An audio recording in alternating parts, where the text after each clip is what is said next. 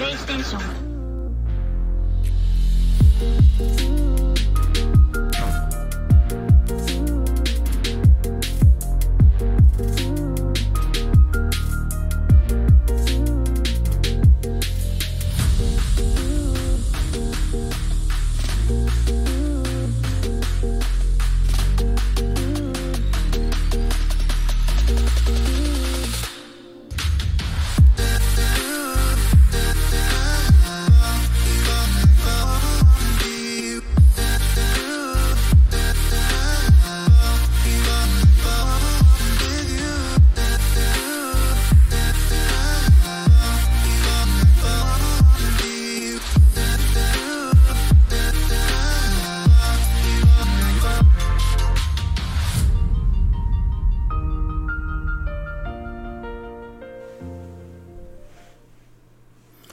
Welcome to the land of long live play where greatness is always waiting.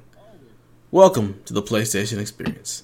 It is I, your boy, Dad Ninja Dev, and as always, is joining me from the land of Florida, Mr. Delvin Cox. He's also brought his son along. How are we doing today, y'all? I thank you, Dev. I am the original Delvin Cox. There's no other Delvin Cox who lived before me. Facts. You are super low. I can barely hear you. Let me help you with that.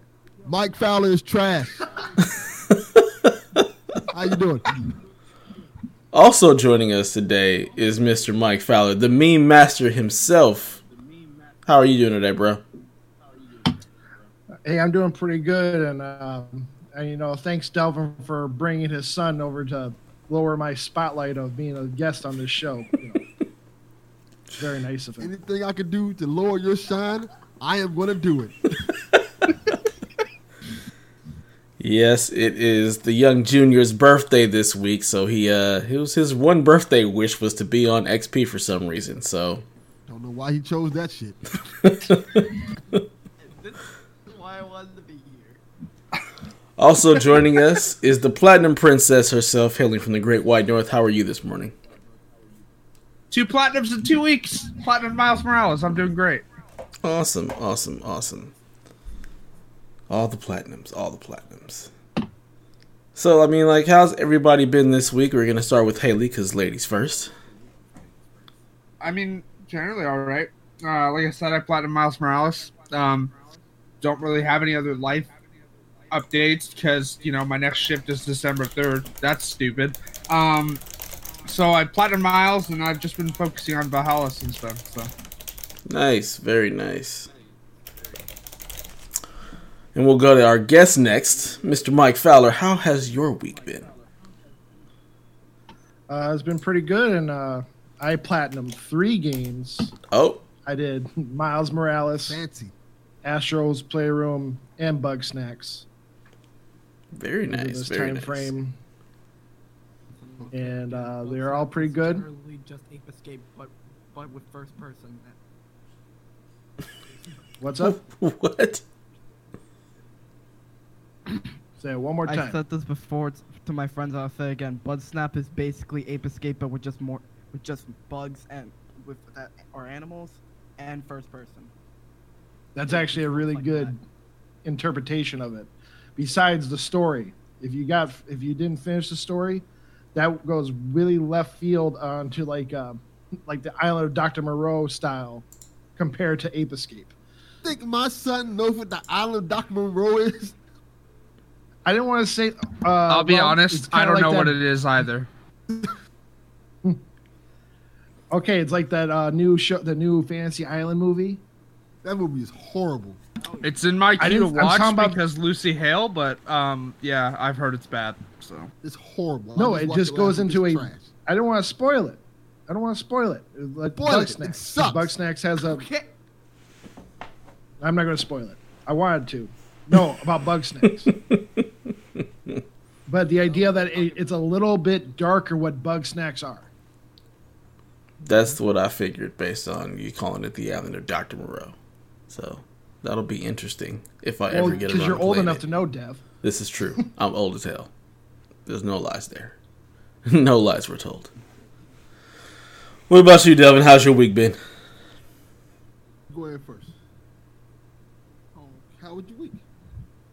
my week has mostly been fine. It's just been finishing school so I can actually have a break, and um, install and helping dad installing a shelf shelf for me.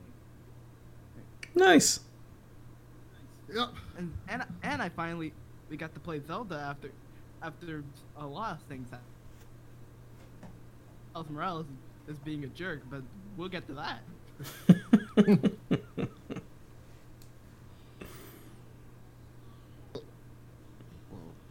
I don't know if you want to go first or not, Deb, because I have a long tangent to go on. Sure, I'll go ahead and go. My week was long as all hell.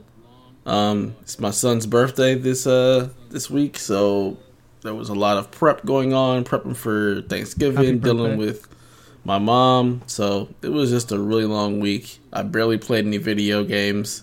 I stayed up way too late last night playing Destiny. Um, so it's been a week, and um, it's about to start all over again, and I'm tired. That's been my week.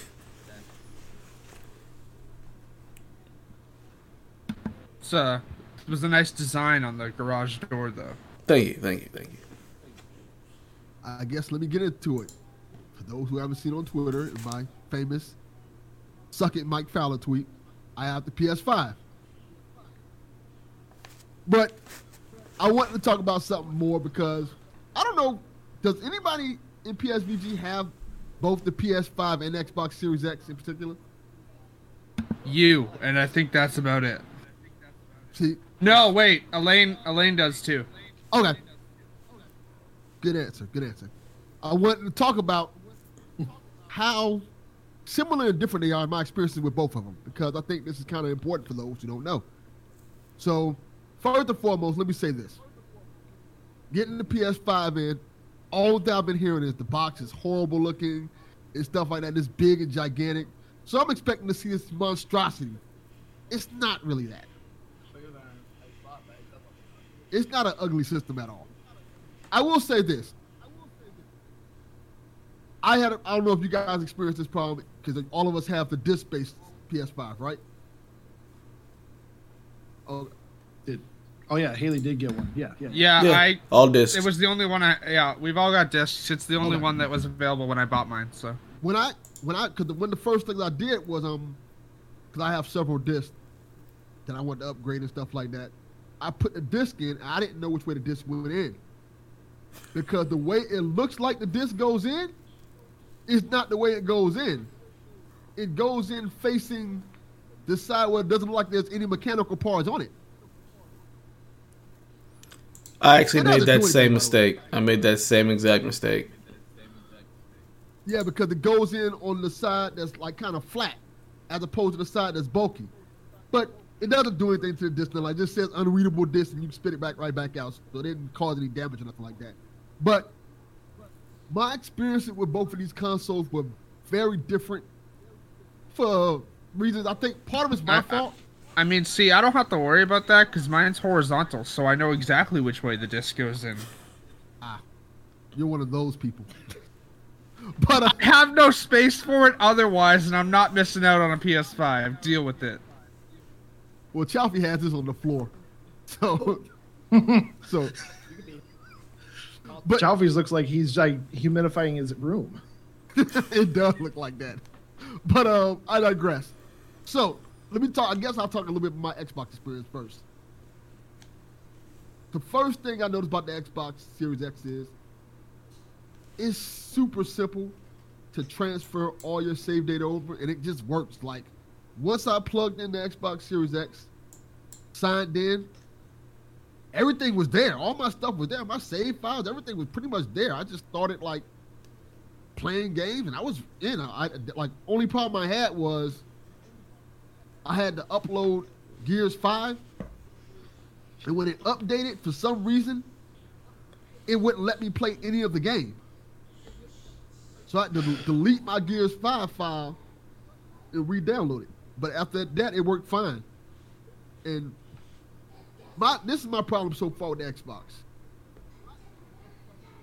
if you don't, and this, I, I will take full responsibility for this in terms of I should have prepared better for the Xbox because my whole idea was I want the Xbox Series X, and I was gonna make sure I play um, what is called? Cyberpunk. That was gonna be the system I was gonna play Cyberpunk on. So when Cyberpunk got delayed, I essentially didn't have anything to play on my Series X. Because e- even though I wasn't really planning on getting Assassin's Creed, Valhalla, and Watch Dogs I had already got on PS. Hey, Delva Jr., you make sure your dad gets that, okay? You make sure your dad gets Valhalla. I know you've already shown interest because you asked me about it last night, but like, make sure your dad gets Valhalla. Yeah, that's probably going to end up happening. But um, so so I just said, let me just get Game Pass. Like, so I got Game Pass again. And the thing about it is, going through it, I felt like and it's not a knock on them at all. It just felt like old games are old. Everything I looked at the Game Pass, I'm like, I don't want to play this right now. This is old. I've already seen this. I played something, a version of this. I didn't feel like I got that next experience. Even with the new game on there, which is Gears Tactics, I played it for an hour. I was like, this is great, but it's XCOM. And that's not something you want to showcase your console with. I play Ori, and I, I like Ori a lot, and it looks beautiful on this Series X. But I found myself not wanting to play it because I didn't get Assassin's Creed Valhalla for it, so I didn't get to experience how what like Donnie experienced with it. Like, oh, this is beautiful, this is amazing. I didn't get Watch Dogs on it, so I was kind of in uh, this holding pattern, waiting till my PS5 got here to try those games. Hmm The the difference between Valhalla is extremely noticeable if you're playing from a PS4 or an Xbox One and moving to the next gen. It's extremely noticeable. Yeah, I, I figured that much, and that's why I didn't want to. I, I said, let me just wait. But the system itself is fast. I like how I forgot what they call it, where you can switch from game to game. Smart Quick Well, smart resume. delivery is awesome, by the way. But what is it called when you can switch from game to game? It's It, it, it's called Quick quick, resume. resume. quick resume. That works perfectly. I didn't have any problems with, with it when I tried it. Um, the Xbox Store, I haven't played it s- my Xbox since they updated the store. So when I got into the store now, it was a breath of fresh air to me. I liked it. I'm like, oh, this is easier for me to find things. This is super smooth, super fast. I enjoyed it. I found a game for like seven dollars. I forgot the name of the game, but it's really good. For for a seven dollar game, it looks good. And it's Series X compa- compatible. I forgot the name of it, but it's really really good for a seven. Like I said, for a seven dollar price as a first person shooter, and I like the Series X. But my whole my biggest problem with it so far is the fact that because they don't have a Halo Infinite or something like that, it didn't make me want to play it and continue to play it because I felt like even with Game Pass, all the games with Game Pass are great and cool, but I played most of those games last gen. So like, do I really want to go back to this game? Now, I mean, I, I still need to finish Gears 5, but like, I need an Xbox for that. So yeah, even with Gears Five, I started playing that again. I, I was enjoying my time because I haven't finished it, but I felt like I've already played Gears, and I'm already halfway through it. So it's like, do I want to keep playing this? So I found myself like I like Dev mentioned on the uh, podcast last week, going back because I think I, what happened was my Gears Five crashed, and I said, "Screw this, I'm gonna go try go with my PlayStation." I found out that Miles Morales, I had the PS4 version of that game as well, so I started playing that. Now let's get to the PS5. My thoughts on the PS5. In terms of updating my system current to with everything I had, it was a lot harder than it was to do the Series X, which is surprising. Like, I know like they, they have like the transferring where you can just basically like, hey, your PS4 is here. It didn't it didn't work for me. Like I tried it three times, I couldn't get it to work. And then when I tried to take all my saves from the cloud and put them into the um PS5, it was taking forever. So I ended up taking those files, putting them on a micro USB drive, and put them on my PS5 that way. That didn't take that long, so it wasn't uh, much of a hassle. But as compared to the Series X, Series X felt a lot more simple to get it done. I like I was done with the Series X in minutes, and this took maybe like 30 minutes to get all this stuff on the PS5. I like that when I opened up my PS5 and I signed in, all my games were basically there. And it said, well, PS4, PS4, and it says next to it You have you have you may have an upgrade grade available for it. I like that aspect of it. I clicked on the games, like got my upgrade stuff, and everything works good. The thing I've noticed about this console generation so far is I know everybody says how beautiful it looks. I noticed the difference, but honestly, to me, it's not that much of a difference to justify me buying the system. What I do say is, and this is the main reason why I wanted one, it's the small things that matter to me. Like for for example, my PlayStation 4 at this point was loud as I don't know what. So turning on both these consoles and it being super quiet is a huge plus for me. Especially when you're trying to play a system at night and you're trying to get into that the ambiance of the game. And you hear this PlayStation 4 sound like a damn jet. Yeah, I wasn't feeling that at all. I like the fact that the games just load up and it worked really quick. Like there were almost little to no load screens or load times for none of these games. That's that SSD for you. Yeah, I also like how they updated the um the app because I used the app a lot before they updated it. And not an app. The app was completely clunky before they updated it. It was really clunky. And sometimes I mean, it was wouldn't load right three different apps before they updated it. It was Yeah. messages, remote play, and and the standard PlayStation app. But then they updated it, and now it's just all one singular app again. And it works a lot better, a lot smoother, a lot crisper. I can literally go on the app and say, "Hey, download this game to my system." It works ten out of ten times. With the PS4, it didn't always work with me, so I'm enjoying that. I, I like the systems. I like the updates. I've played a couple of games. I haven't played too much so far. I got a little bit in the miles, but for some reason, like I, it made me have to start back over. I don't know if they like um, my save files on the system, my PS4 save file on the system, but like, it wouldn't read it. I don't know if I do anything to update it or something, so maybe it wouldn't. There should be an option in the Miles Morales PS4 version to upload your save, and then on the PS5 version, there should be an option to download your save. If you do not do that beforehand, though, you will of course have to start over. Okay. that's what I was Um, trying to figure out. also, pro tip for uh, Delvin Jr. there, who has his own account: if you platinum Miles on PS4, because I know you said you're going to attempt it, uh, when you upload your save to the PS5 eventually, whenever you manage to do that, uh, you will auto pop that PS5 platinum. It is one of the only games that will fully auto pop all of the trophies. Does the Spider-Man remaster do that? Uh, James Stevenson says no. But it will make it easier to do the platinum there in one go because if you upload your save once that update goes live this week, uh, you'll be able to do New Game Plus and Ultimate Difficulty from the start instead of having to beat the game first to unlock Ultimate Difficulty. I like the systems. Ray tracing looks great. My TV doesn't run 120 um, frames per second. I know a lot of people were gushing over how different that looks, but so I didn't experience that part of it. But the games look great. They look fine. I like the little things they've done so far with this this PS5 in terms of the UI, the store. I will say this though it took me a little bit of time to get used to where the power button is and off. It's weird how they got it set up, and can I keep that. I keep holding the PS button to bring up that menu when I forget that it's just a tap now. It's so annoying. It's so annoying. very much so. But I think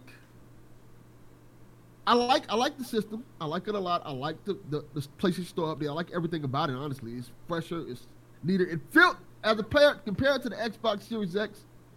This system feels new. Whereas my time with the Series X felt familiar. You know what I mean by that? Yeah. Like when I got the update Yeah. to the Series X, it felt like okay, this is just my Xbox. It just felt like a, a stronger version of the Xbox One X. Whereas the PS5 felt like a new system to me. I know you're not a technical person, but have you like tried Astro's Playroom? Have you felt like the haptic Yes. feedback in the controller? It's amazing. It's really good. I like it a lot. Um, it's a beautiful game. Astro's Playroom is a beautiful game. I haven't found all the references yet. I'm not that far in it, but I like it a lot. It plays like um, a Mario game for for PlayStation, and I'll tell you how cool this is. in terms of this game. His mom walked by seeing me play this game, Right. and the first thing she said was, "That character's adorable. I want a plushie of that character." Arguable. So that tells you this character is marketable on a on a big level. Like his mom doesn't like games like that, and if she saw a character like that, like, oh, that character looks cool. I want a plushie of that character. That says a lot about that character. I'm actually very surprised there isn't already one in the PlayStation Gear store. Not that it would be affordable, considering they have $800 jackets. Yeah, that's ridiculous. But yeah, I, I look for one. I don't see any type of uh, merchandise for Astro at all. But overall, I think both systems are great. I feel like if you're a PlayStation fan and you want to just play those Xbox games, I feel like it'd be a good investment to get the $300 Xbox instead of the $500 one. Because, I, I got a question for you, Delvin. be my guess. Your your PS4 was did you trans uh, transition from a PS4 Pro to the PS4 five? Uh, Yes. PS5. Yes, that is correct. I wonder if that's why you feel. I, of course, there's a there's still a jump of graphical reasons, but I wonder if that's why you feel like some of the games you like. Yeah, you could probably play them on an older gen and still be fine with them. I think you're right. I think you're right because I mean, I updated from a PS4 Pro to a PS5, and literally the graphical leap is great. The speed boost is great. Mine wasn't a monster and loud like other people's, much to Dev's disdain. He keep, keeps calling me a liar over it, but I Those- those swear my. PS my my PS4 did not sound like a jet engine when running Ghost of Tsushima or The Last of Us Part Two or any of that. But I can still tell the graphical leap. It's not like I got a new TV. I want that nano cell, but you know, uh, only getting one shift a week. That's gonna be a while. Um, Right. Uh, uh, but the the big leap, I can still tell the difference. The thing with Delvin is, I don't think he notices it as much because he doesn't really care about that stuff. Well, I think it's also uh, it goes into you said a lot of the stuff that's under the hood, which shows the benefits of the new generation, which he even stated. But I'm just saying, as a, I'm pretty sure for the, the five people here, I'm the only one that because of counting Delvin Jr. Uh, I'm the only one I think went from a base OG PS4 to PS5. So I Yeah. I do see That's that a big change. I know, and I I'm very shocked to hear that your PS4 Pro was quiet, but yes, my PS4, the OG one, was a space heater for a jet plane. It was crazy, and just to have this transition to this much quieter, but also seeing the the changes of even like the the UI is very great and very appealing to me. And to answer for even Delvin about the P- the Xbox, I think that's also what they're trying to sell. Is like uh, this is the same UI as you're used to, but here's some under the hood uh, benefits.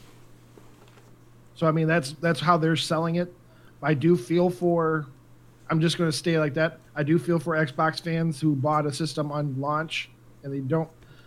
To be honest, they really don't have no new games. Gears Tactics don't count. I don't in my eyes, but I do feel for them. But you know, of course, they know new games are coming. But yeah, Don't tell Donnie that. The best way to I describe the Xbox Series X, quite honestly, it's like having a graphics card or, and CPU upgrade on a PC. It's the same. It plays all your like the same experience, but it plays everything better, faster. It's very, very similar to like the PC experience, and that's like what Microsoft is going for. They're going for this, this, this ecosystem of things where everything is the same, but now you've got something that's much more powerful. So all your games play better, all your games load faster, but it's got the familiarity and the comfort of being you're on Xbox. So you know the experience of being on Xbox, and you're going to be able to get that experience across all of the Xbox line of things, whether you're on PC and playing Game Pass, whether you're on the Series S, the Series X, or the Xbox One S. Like your experience is going to be the same, so you know what you're going to get. But depending on your level of, of, of box, you're going to get better, faster type of experience or gameplay. Um, and that's what they're marketing. And I think it, it's good because, you know, if you're an Xbox diehard, you love that ecosystem. And so you mean I can still have my same level of comfort and understanding, but now all of my stuff runs faster, plays faster, and I've got this vast library of everything. That's that's what Xbox is going for. That's the benefit of, of being with Xbox is that you get to have everything that you've always had, but now it plays better, it loads faster, it runs better, you know? Yeah, I can't say anything about this because I don't have one either. Yeah. I'm sure. I'm sure. I'm sure your dad will let you try the PS5 a couple times. Nope. Nope. So that's How my box, son. Nope. My son is not good with taking care of things. So barely. It's alive. Yeah, my children like to destroy their Switch, so I understand. All right. I don't have kids. I don't have to worry about that. Yeah, just don't let your cat play with it. Maybe she'll like knock it over or something. I actually, I mean, my cat can't knock it over. She can't even reach where the PS5 is located. But I do have to constantly pull her out of the little nook uh, in my entertainment stand where my external hard drive is, because with the PS4, it used to be able to just sit on top of it, right? But even trying to get it to sit beside it, there's not enough room in that little Mm. space I have the the PS5 right now. So I have it in an open cubbyhole, and because external hard drive warm, cat goes, "Ooh, if I fits, I sits." Cats. So did you play? You played Miles on the PS4, Delvin, and then you also played it on PS5. Did you play it in the performance mode, by any chance? No, I didn't actually. Oh. I played on the um fidelity mode. Fidelity's where it's at. I tried. You I wanna- tried. you Those wanna see- reflections look so bad in performance mode. They look awful. I, I, would- I, I actually, no, no, not at all. They don't look bad in performance mode at all. I think the performance mode actually looks a, a bit better because of the frame rate.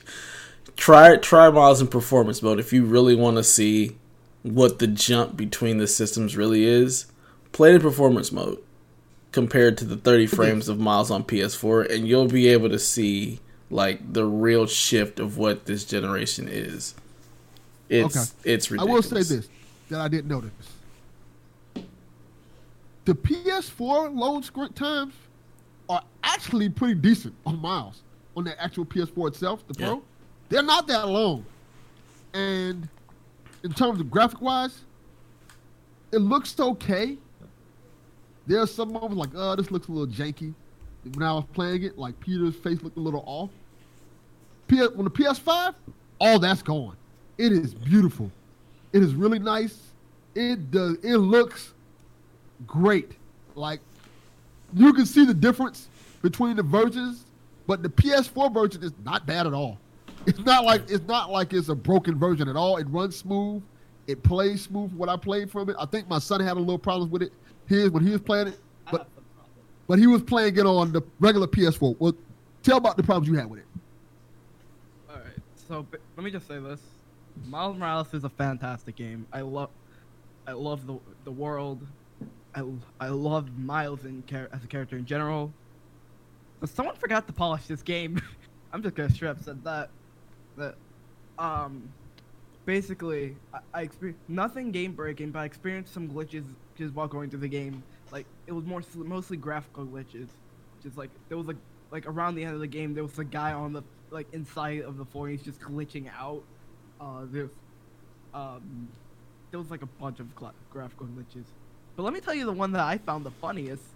Uh, so I don't think I don't think this was supposed to be left in, but if you click on a suit and then and press circle and X and then click on it again, you can play as Peter, and he is broken. Like there- uh, the venom punches won't activate. The he the tricks won't even show. He he just straight up doesn't work. Or he, you could swing and fight. That's all you can do with him. Hmm. It shows up as Miles, but you're really playing. But it still has his animations from the original game, and he still fights like like Peter. It's just it's you can't do any battle attacks. You can't uh, you, you can't really do any tricks. Well, you can, but the animation won't play at all. Didn't your screen go like entirely blue at one point too? Oh, yeah, that happened too. that was fun. Get this man a testing Did Did job. anybody? I I think to be fair, he has a regular PS4. I have a PS. I had a PS4 Pro, so I think it, the problems may exist with the regular PS4 as opposed to the Pro. I don't. Young, young, yeah. Uh, I, I've linked him a couple times in the PSVG Discord. Um, this guy I follow for news coverage. He had a couple of glitches. One where like he turned into a lamp.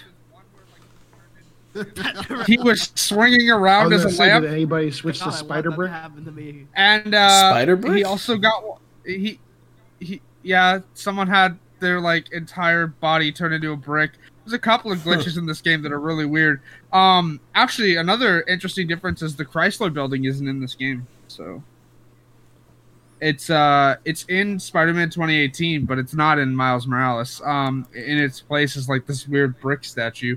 Um, but even so, if you hit the wrong edge on that building, you can turn into a dumpster. It's really weird. Like there's a bunch of like, hey, you'll get stuck in items and become them, or uh my friend Becca's friend Gavin, I know that's a weird way to phrase that, uh essentially had in one of those things where you switch from playing as like Miles as Spider-Man to Miles, um essentially his entire body was missing, but all that was visible was his head. Like it was invisible, and the way it showed is that like it looked like Miles was naked. That But, actually like- I, uh, happened to me, except it, Yeah. except um, it was when um, it was a, a mission where Miles was just Miles, not Yeah, Spider-Man. yeah. And, and just he didn't had a had a body.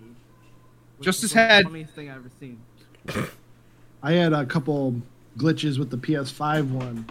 Uh, nothing with Spider Brick, but um, I've I connected some dots involved with the activity cards. When I try to jump into the game with the activity card, it made me stick to whatever costume I was. And at that moment in time, I was that homemade one with the Timberlands and everything. And the funnier, so like you can go to the menu and try to switch to a suit. It didn't change it in the game. It shows it in the in the menus that you switch, but didn't do it in the game. Hmm.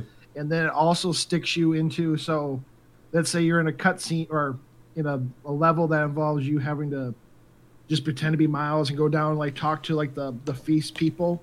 No, I was still Spider Man in the suit, just talking as Miles. They're like, "Hey, Miles," and even though he's wearing the suit. and then one of the bigger ones was uh. Get out. yeah.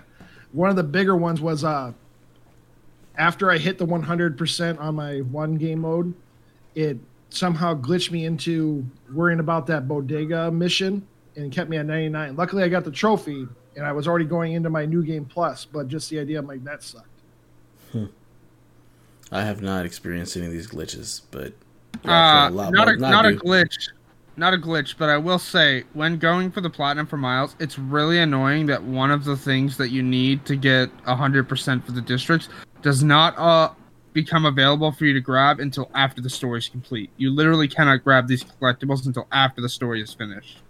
There's only seven of them, but it's still super annoying that like um I, I'm not gonna spoil like why you're collecting them or anything like that, but like postcards. You can't collect them until after you finish the story. Like, yeah, there's a good reason for it, I guess, but like it's super annoying. a decent reason. Uh, as especially as someone as Dev has said, like he generally doesn't go for a platinum unless he can finish everything as he rolls credits. But he can't do that this time because these collectibles don't become available until after you roll credits. I mean, granted, he'd have to play through the game again on New Game Plus because there's a literal New Game Plus trophy in the list. yeah. But Dev's already stated that he planned on trying to get this platinum anyways.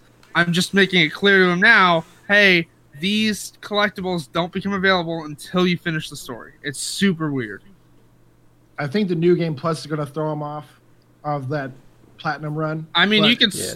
If I got to replay another- the game again, I'm not. No, that's not happening. I'm, I mean, uh, you can blaze through the story, skipping cutscenes in five hours. I will say it's super annoying that you can only skip some cutscenes. Yeah, Um, but like- still, they're having to replay Yeah. it for the platinum. and It's not that serious, so that won't be But something I'll do. for the benefit, it is a very short run of new game plus with it because I mean, yeah, I mean, also- Also, to be fair, there's um, skill point unlocks you can't unlock until New Game Plus as well.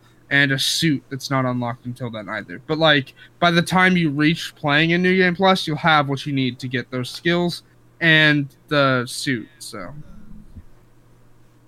Only suit that matters is the uh, Spider Verse suit. So I agree. I uh I'm personal to the the end suit, the one where he's wearing like the combat boots and the the cargo pants and the black hoodie with the the spray painted spider on the back. Looks great. That's the suit I played entirely in New Game Plus with. So I, I would especially say the skipping the not skipping some cutscenes part is annoying because um I already to- said this, but I'm gonna say it again. Uh, so while I was playing the game, I decided to take a break to try out the new Zelda game since there was a Zelda game coming out about around the same time. So I tried that out and I decided to come back. And what I usually do do I close the game the game up because because I don't know I just do it do it. I just do it because it's a habit I've been doing mostly for everything. So I just do. Um. So what I, I had to figure out this game didn't had autosave the hard way, mm. very much the hard way, and the and I wouldn't mind it if I wasn't in the final mission. And this weekend I was gonna like, all right, let me just I'll just play I'll just try to get the platinum this week. It shouldn't be that hard. Um, yeah, yeah, those plans kind of flopped. I had okay. So explain, um, it was around seven when I started pl- playing the game, like seven, eight, eight, and then I stopped at twelve. And then I stopped at twelve. All that, all that data did not save apparently, and I had to do all of that all, all over again. Which so ju- just to help you out there, there is autosave in the game, but it only it only activates after collecting a collectible, completing a crime, or completing like an enemy base or whatnot. It does not activate if you're just standing in the middle of the street or anything like that. Uh it's it's it was the same way in Spider-Man 2018. It's really weird. perfect. So, so basically, I had to do all of that again, including the most annoying boss fight I've ever had in a game. So Yeah, don't spoil that for people, but that boss Not- fight is super annoying. Yeah. Yes, very annoying. I hate it. All right, let's move along. We got a lot of podcasts left, so let's let's get into it. We got two questions this week. Our first question comes from at that retro code. He asks if Sony acquired Hudson Soft, what games would look fantastic on their platform, and what would be their first game? Before we answer this question, can someone explain to me what this is? Because I've Yeah. never heard of it. I was gonna say I don't think Haley even knows what Hudson Soft is. Did it Hudson Soft shut down? Yeah. Did Hudson Soft shut down? I don't know if they shut down, but I can't remember the last time I've seen their bought the name. rights and then just shut it down.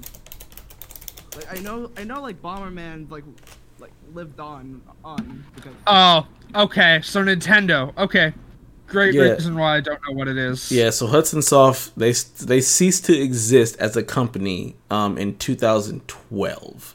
But yeah, they were like they made a lot of like EDS games. Like when I think of Hudson Soft, I actually think of Adventure Island.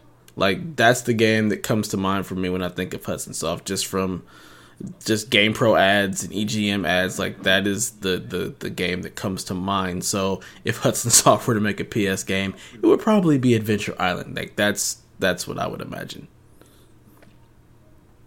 I mean, Bomberman, I only played the Super Nintendo version of, but other than that, like, eh, I, I don't, it, I don't know what they would make because they're not a company anymore. So, Um, um, when I think Hudson Soft, I think mostly Mario Party. So, if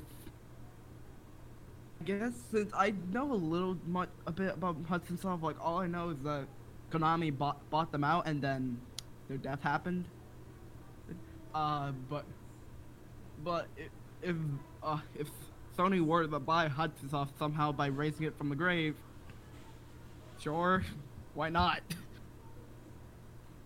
I know a little bit about Hudson Soft. I used to play like Dev said Adventure.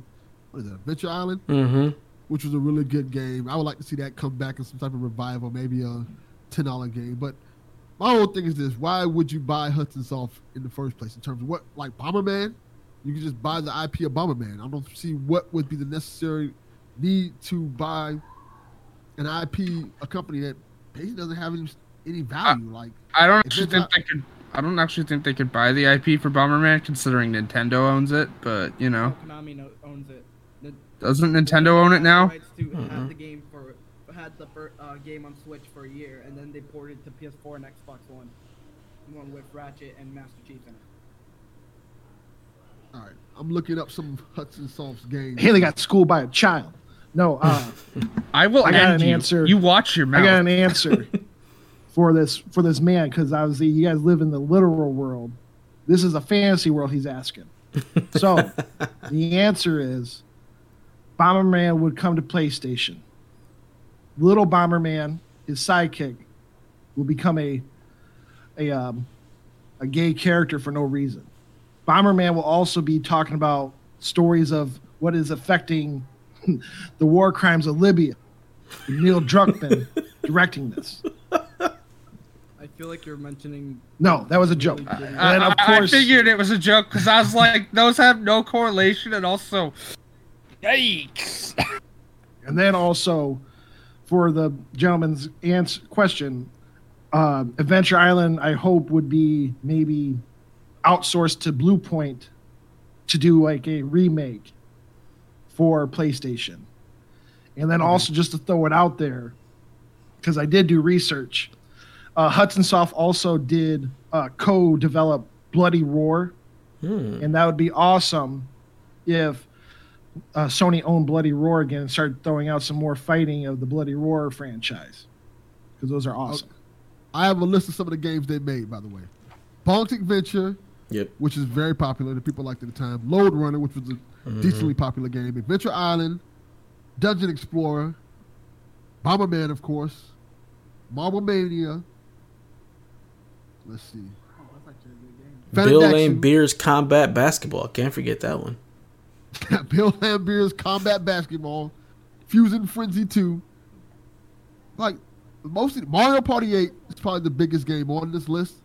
No, actually, it's actually, um, they developed all the Mario Party games. Which, so yeah, but that's the point. Mario Party is probably the biggest name on this list, and PlayStation can't develop a Mario Party game. Obviously, they can make probably a PlayStation Party game, I assume, but I don't know if it would work. Honestly speaking, Yeah, it's a It's a very interesting, Make it up. interesting uh, question. It's a it's an interesting developer to ask to to to be on PlayStation, just because there's no history there at all, really.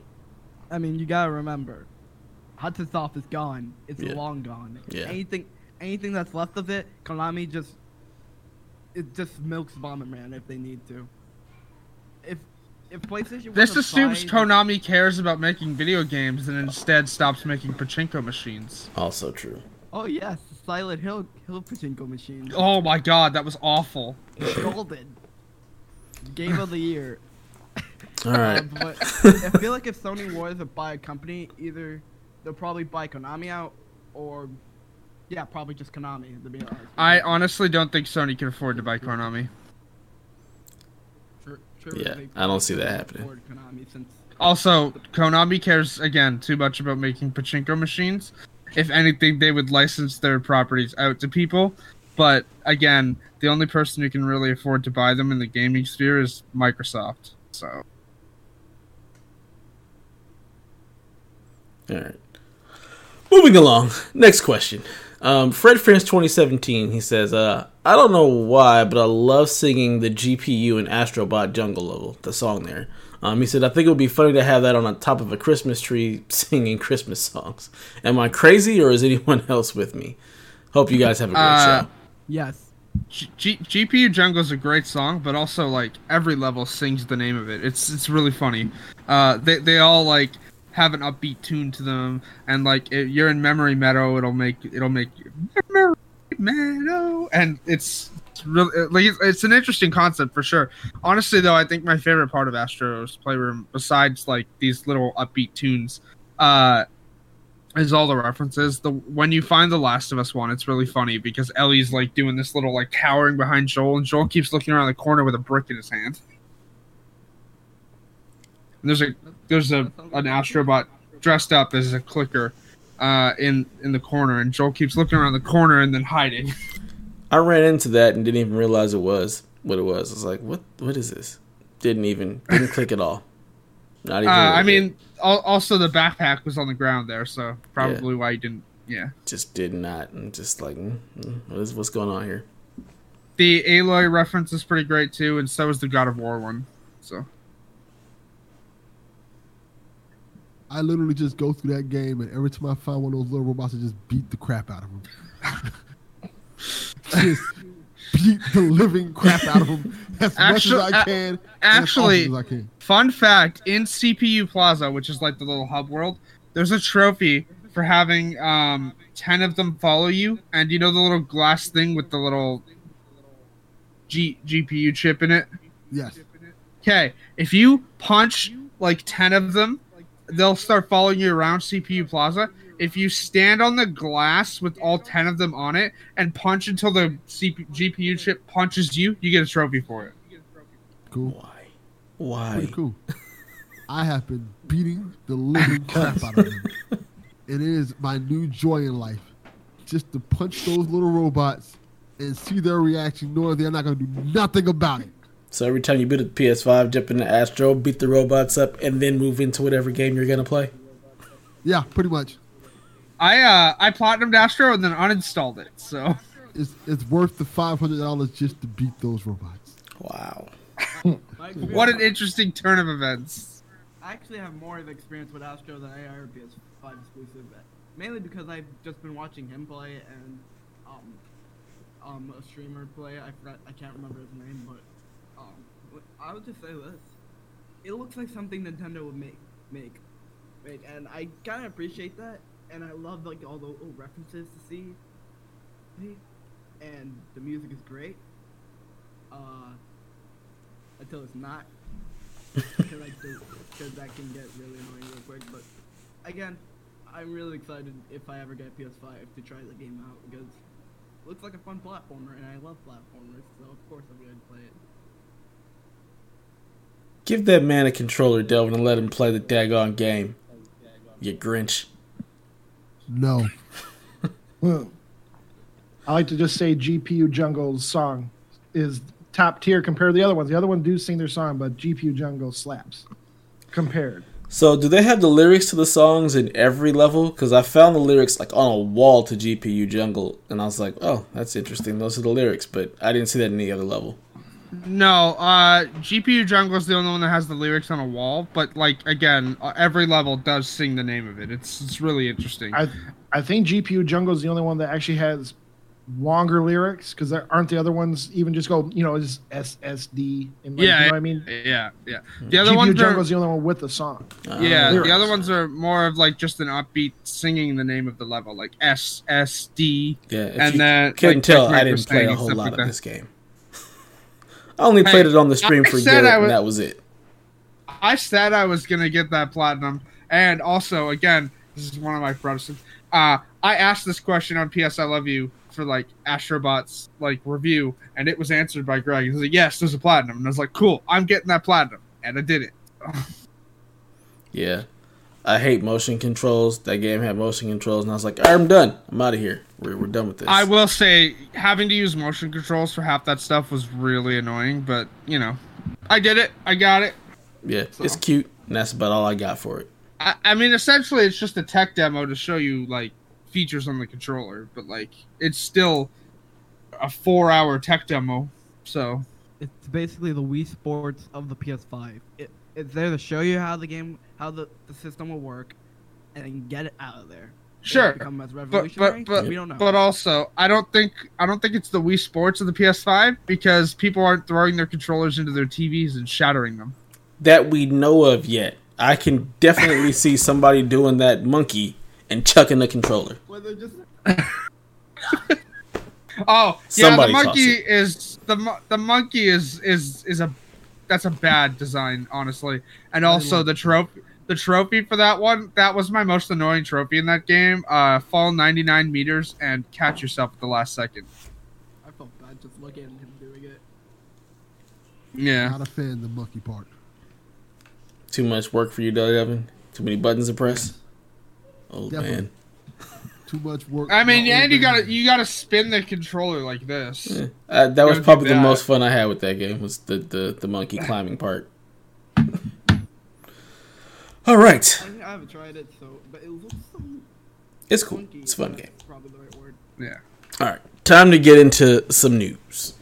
What's your what's your story for us, Haley? Would you, you go ahead and take it away? Yeah, I had to change the story because someone had the same story as me. Uh, anyways, uh, essentially, uh, Psyonix has come out and said that uh, there won't be 120 FPS for Rocket League on PS5 because uh, on the Xbox Series it would be a minor patch, but a full native port on PS5, and this is apparently due to the way backwards compatibility works with uh, PS5. I don't know, just a quick, short little story here that's like, all right, I mean, again, most people only have TVs that are going to do 60 FPS anyways. Like, a lot of us in the Discord are a different exception because the Nano Cell can do that, and Justin's TV can do that. I don't even remember what his is. I know his is Sony, It's but I don't know X the nine actual. like- hundred H. yeah, okay. His can do 120 as well, but like we're a different brand. Like we're all like advocating for like the same type of TV or whatnot in the Discord. Those are that's not the most general consensus of consumers. I don't think. I don't think a lot of people are gonna have TVs that can do 120 FPS. So like, it's not really a big deal. But also, it's weird. Um, essentially to be like, hey, we're gonna give you 120 FPS, but only on Xbox. Like it's it's weird. And also, I keep seeing this in the same vein being advertised as Call of Duty can only do 120 FPS on Xbox.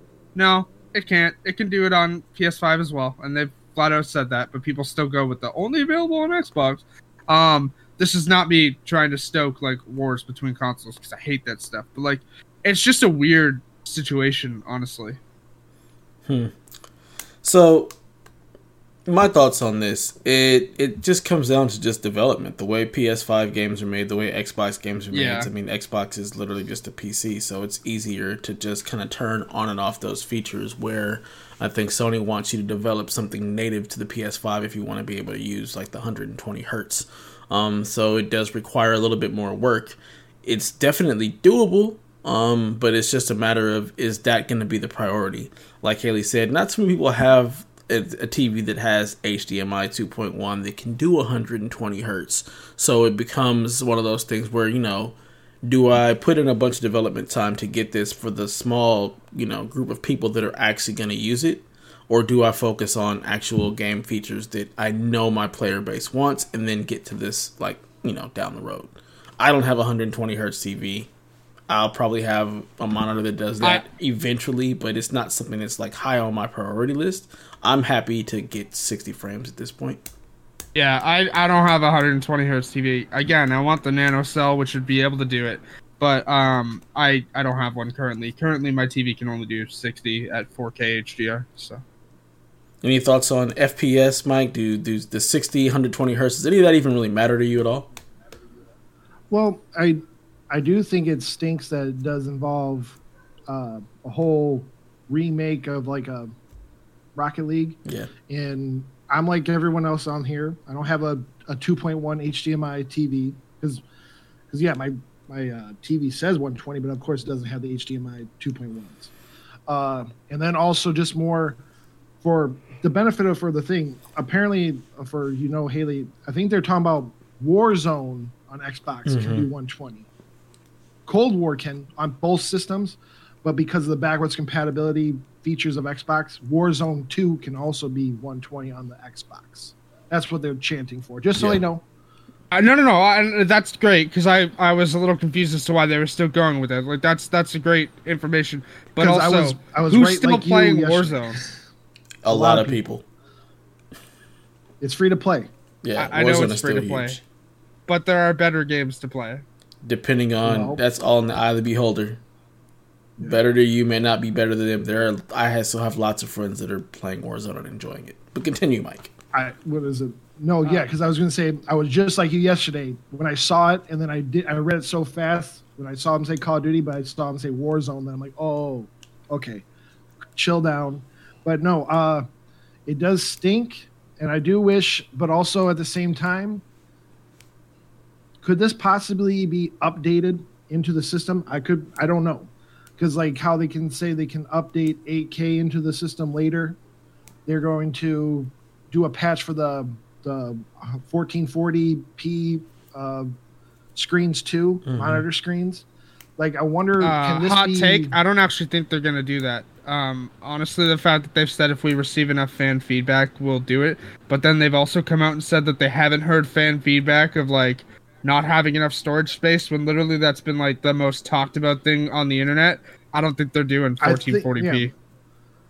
I think also Jim Ryan is a sugarcoater. I think the idea that he just bullshits for Sony to try to keep them just at a neutral level, but the idea of uh, just knowing it might, possibly might happen, and then I don't know because I'm not a tech person. Like, could that be patched in because of even like the, you know, just other little things of that have been being rumored around? Could they update like maybe even like uh, how much data gets pushed through an HDMI? You know what I'm saying? Yeah. Yeah, I think I think they definitely, as far as the 1440p, I believe that'll happen eventually. Same with the 8K. It's literally just something that they have to patch in and turn on. I just don't think either of those are super high priorities because one, who the hell has an 8K TV? Like that's not a big thing. And again, consoles don't exist in the monitor space. Like it's just not there aren't if you're not a streamer, you're typically not playing your games on a monitor. So the 1440p, while yeah, it'd be great for those who play on PC and have their whole setup all in one place, but it's just not a majority. So I understand the the push for, you know, making sure everything works on the TV because consoles typically I would say probably 85% of the time are hooked up to a TV. So that's their focus. You don't have very many, there aren't TVs that you can buy that run like 1440p as like their native resolution. So them not including that, well, yeah, it does suck for those people who, you know, use a monitor. It's not, there's not a huge like player base there that's sit, sitting there on console trying to game in 1440p. So I do think that they've heard some feedback, but it's not enough of them to really make that move yet. And even hearing feedback about the hard drive, like you can't change that at this point. They're waiting to get, you know, enough information on the Gen 4 SSDs to be able to say, yeah, these are the ones that will work and that will come. It does suck, but that's also part of early adoption. You're going to you're going to deal with all of the things that just aren't quite ready yet by being there day 1. Um, it definitely sucks like also moving stuff from the ssd to the hard drive like you can't move ps5 games but that's something else that i think that will come in a patch. I think that's something that they will be able to address down the road. Um, but again this is just the the joy of being an early adopter and these early adopter woes. Like that's just kind of par for the course. Can you play your games? Yes. Do you have to delete some to play more? Probably but it's not going to be the regular that'll that'll change Yeah. eventually. Oh, also slight update because you asked me last week um, if uh, Watch Dogs uses the card system. It does, but I will also say I ceded my time with Watch Dogs. I'm done. I uninstalled it. Um, and instead, I installed the free Mortal Kombat 11 PS5 upgrade. So, which also has a separate trophy list. Like, so I may indeed buy the Control Ultimate Edition because it means I can earn that plat again. Which heck yeah, because Control is a great plat. Um, that, that's a fun that's a fun game. Uh, I know it didn't have a separate list on PS4, but like I, I, I, the way everything's working, I guess it's gonna have a separate list on PS5. So I'll earn that again. That's that that was a great game. Plus, I want to see all the ray tracing in Control as well, and it's on sale on the PlayStation Store right now for like thirty bucks in Canada. I know it's twenty in the states. It's the same thing on Xbox as well. It's on sale right now. So, I mean, granted, I don't really want to be rewarding fi- 505 for this nonsense, but like it's on sale and I'm not paying full price for it. So, yeah, 20 bucks is definitely a really good price for that. yeah. You gonna say something, Delvin, about frames? You probably can't even see them, so No. yeah, I didn't think so. So, so that's exactly the answer I expected from Delvin. Doesn't give a crap about this at all. As soon as When you I play Miles in like, okay, that's performance cool. mode, I need you to ping me and let me know what you think. Okay, I will do that. Now to the person who actually cares about frames. Uh, I think it does like 120p. Wait, not one, 120 frames. That's right, how you say it, right? Yes. Um, I think it will get patched for most games. Games like the games that are probably running on 60 frames right now will probably get patched on PS5 to 120 frames. Uh, it's just a matter of time and waiting. And if you, and if you don't like it, you can just wait. I mean, It'll, yeah. It's gonna happen eventually. Good answer, Delvin Jr. Yep. It'll come. Just be patient. That's my line. All right, our next story, Delvin, what you got for us, bruh? Um, I think I, I, this is a story that kind of touched me in terms of how everything goes. In Miles Morales, they have a, well multiple tributes to Chadwick Boseman in the game, and I it kind of hit me hard because it's still. For those who don't know, like Chadwick Boseman's death hit me hard in terms of, and my son can attest to this because Black Panther was that movie for me. That movie that you can see, pure black excellence, Mhm. amazing movie. It felt like we were going somewhere. So when his, his passing happened, he's such a talented actor. It meant a lot to me, and it means a lot to me to see that in the Spider-Man, Miles Morales, which I think is fitting, they have they named the road after him. And if I'm correct, it's on 40 Between seconds. Between be fir- accurate it's with- it, yeah, it, it's forty. It's Forty Second Street. 42nd Street, which is af- basically after his, him playing Jackie Robinson. Correct. And it's between Third Avenue and First Avenue. And I think that's cool that we've gotten to this point in video games where we can do these sorts of tributes to people who kind of just like revolutionized things we love. Like Black Panther, whether you liked it or not, is a revolutionary movie. Mhm. I actually still haven't seen it. It's in my queue to watch. So Yeah, it's it's excellent. It's one of the first superhero movies with that type of budget that's ex- as successful as it is, and it's an amazing movie. I think I've said this before. It feels like Black Star Wars in terms of when you when you're watching the movie and you first see Wakanda, it's like another planet Mhm. the technology, the way it looks, it's amazing. and It is something we've never seen before, not only in black cinema, just in cinema in general, in terms of seeing black people portrayed in that way. And Hold it's on. Dope that we have video game companies, and not only video game companies, recognizing the importance of Chadwick Boseman to, to not only the black community, but just to the culture in general. And I'm, I'm happy that he will forever live on in this game. I know there's another tribute that I haven't seen Y'all know Haley, you pro- you've seen, Uh, so you can talk about that more. there's another tribute in the end credits as well. That's like in loving memory of Chadwick Boseman and stuff like that. Uh, there's also there's also a straight up like statue of Stan Lee in the game as well. Um, uh, for anyone who's played Spider-Man 2018, uh, you'll know that like that cameo was a big thing. Like it was brought up. Um, essentially, it's it's outside the same diner where you would see him in 2018. Uh, essentially, he's just like a statue outside, and you interact with it. There's even a trophy for it, but like the statue looks cool. It's modeled like it looks exactly like Stan Lee. It's great. Um, but yeah, the the tribute to Chadwick Boseman is great. And this, by the way, was the same story that Delvin and I both had, so that's why I had to grab a story last minute. Oh, Hold up, before anybody else goes, Delvin, I want you to give your thoughts on it because you're a big Chadwick Boseman fan. You like, and also Miles Morales is kind of your thing because you are part black, part Latino. So Chadwick Bos- Chadwick Boseman's death kind of felt unreal to me. Like, wow. And the main, um, when they when they announced like they were I kind of just got because I don't think I'll say this. I, I might be wrong, but I don't They think haven't I. announced it in the recast. Yeah, they did. No, they haven't. Sure They're doing the movie still. They're not. They haven't announced that yet. Um, but I would say this. I don't think anyone can do do Chadwick Boseman's like like take on Bla- Black Panther. Technical difficulties. Hold on, re- real quick while they're checking that. Haley, you haven't seen Black Panther?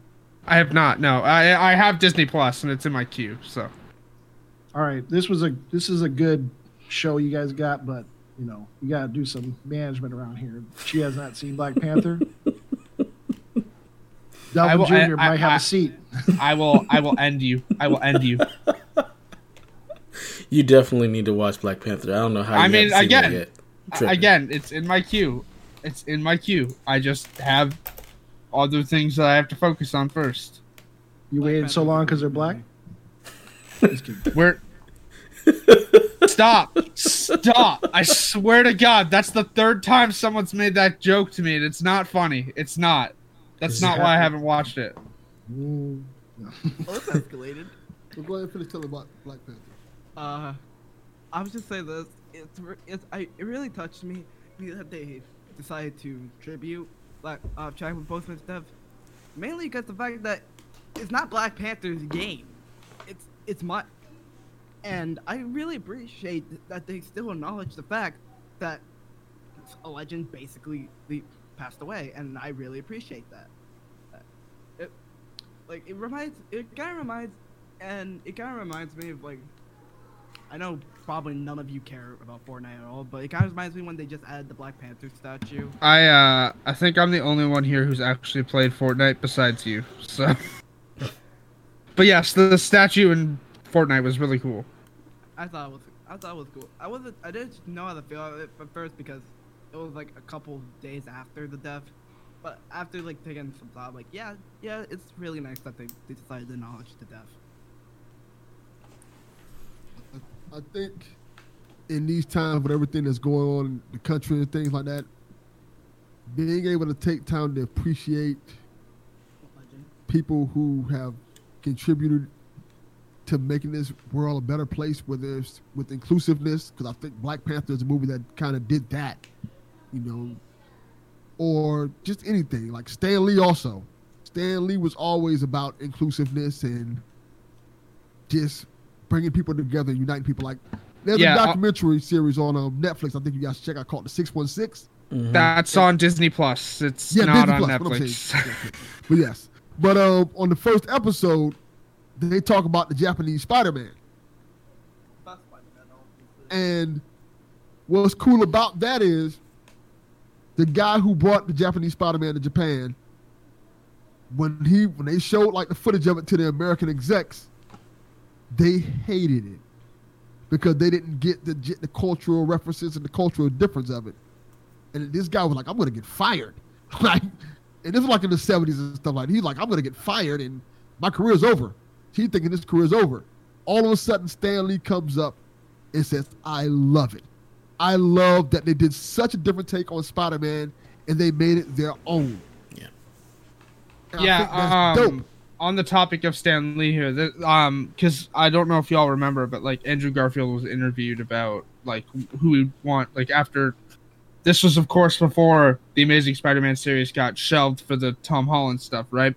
Um, Andrew Garfield was uh, interviewed about who he wanted his next love interest to be in like this next Spider-Man movie, and he made a joke about um, Michael B. Jordan and why not discover that Peter's bi or whatnot, right? And people attributed Stan Lee commenting like, "Hey, we're not gonna do that," as being like, "Well, Stan Lee's homophobic." No, Stan Lee was like, was like, "No, Stan Lee is not homophobic." Stan Lee was literally like, "Hey, that's a great concept, but we already have like stories planned out for these movies. We can explore that later." Um, and there's also references to stuff like that with like Clint and Steve or whatnot in the comics too.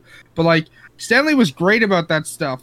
Uh, it's just a matter of like people attributing things that were said uh, to Stan Lee's mouth that weren't there, and it's like again, as you're saying, Stan Lee's always been about inclusivity. Like Stan Lee is like what was one of the biggest uh support. I can't directly remember again. Like I'm I'm more into the DC side of comics than I am the Marvel, but like I can't directly remember. I'm pretty sure Stan Lee was involved in Black Panther's creation, right?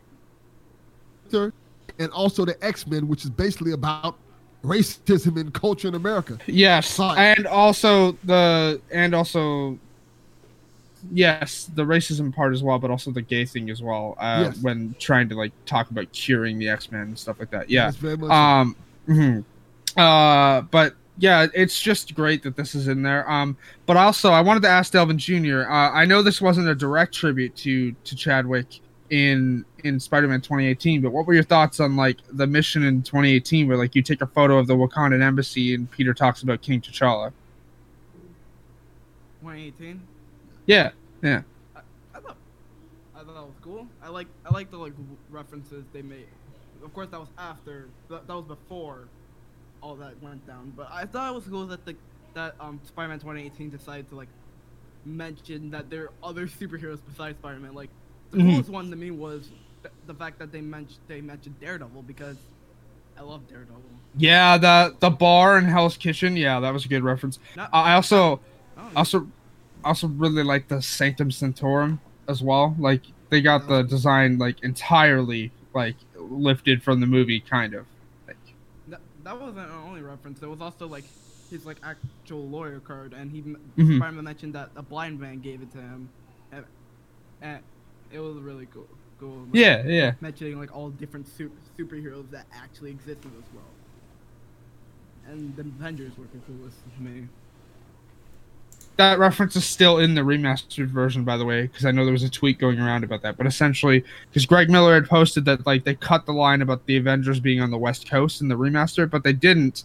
Essentially, uh, a car chase had gone by while he was taking the video, and it cut off the audio about the the Avengers being on the West Coast. So Oof, that's that's sad. Good old Marvel. Marvel gonna Marvel. I I appreciate them putting all the love and care that they do into their worlds and it just, you know, goes to show that when you have somebody who's, you know, as loved and appreciated as Chadwick is, that they give him the respect and show him the love that I think he deserves, not just as the Black Panther, but also as an actor and as just a person. Like he he was battling cancer for a long time and none of us knew. That just showed that his strength and his resolve to understand that what he was doing was more important than what he was battling. He was bigger than his disease. And um i just really appreciate his him and and what he brought to the stage and the fact that they're you know honoring him in so many different ways. Just i really appreciate it and i love to see it and i i, I hope that it continues on. I know that they're going to be doing something in the avengers game as well um so i just I'm glad that it's not just like being shoved under the rug or you know being forgotten about. You know just how big Chadwick was as a person and what he meant to just the culture. Black Panther was one of the few movies me and my wife both left in tears because we had never seen ourselves represented in that way on screen. So it's huge.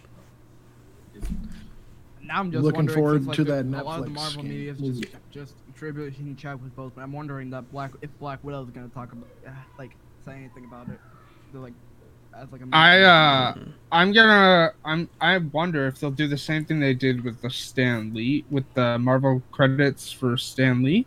That'd be cool. That'd be really- Uh, but also, uh, what are your thoughts on them moving forward with Black Panther 2?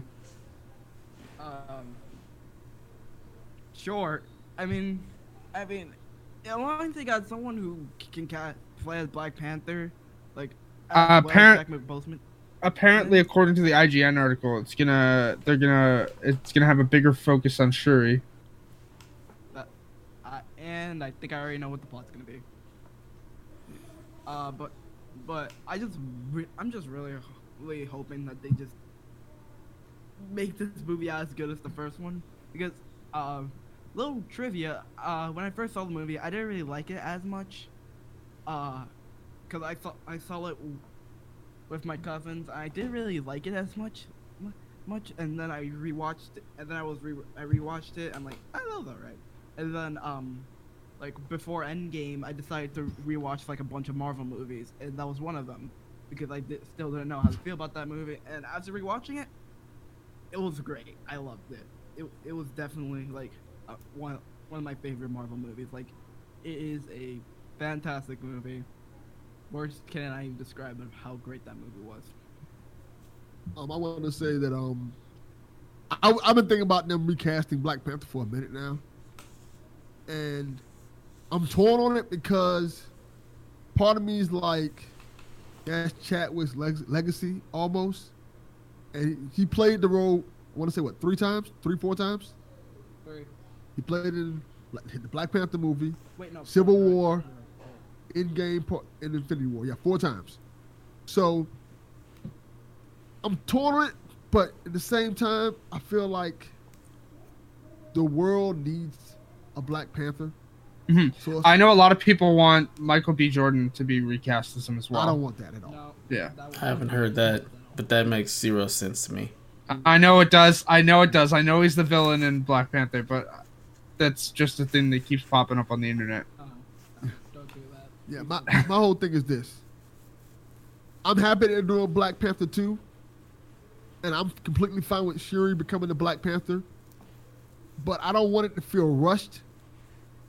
So they need to recast Black Panther to make that transition happen. I'm fine with that.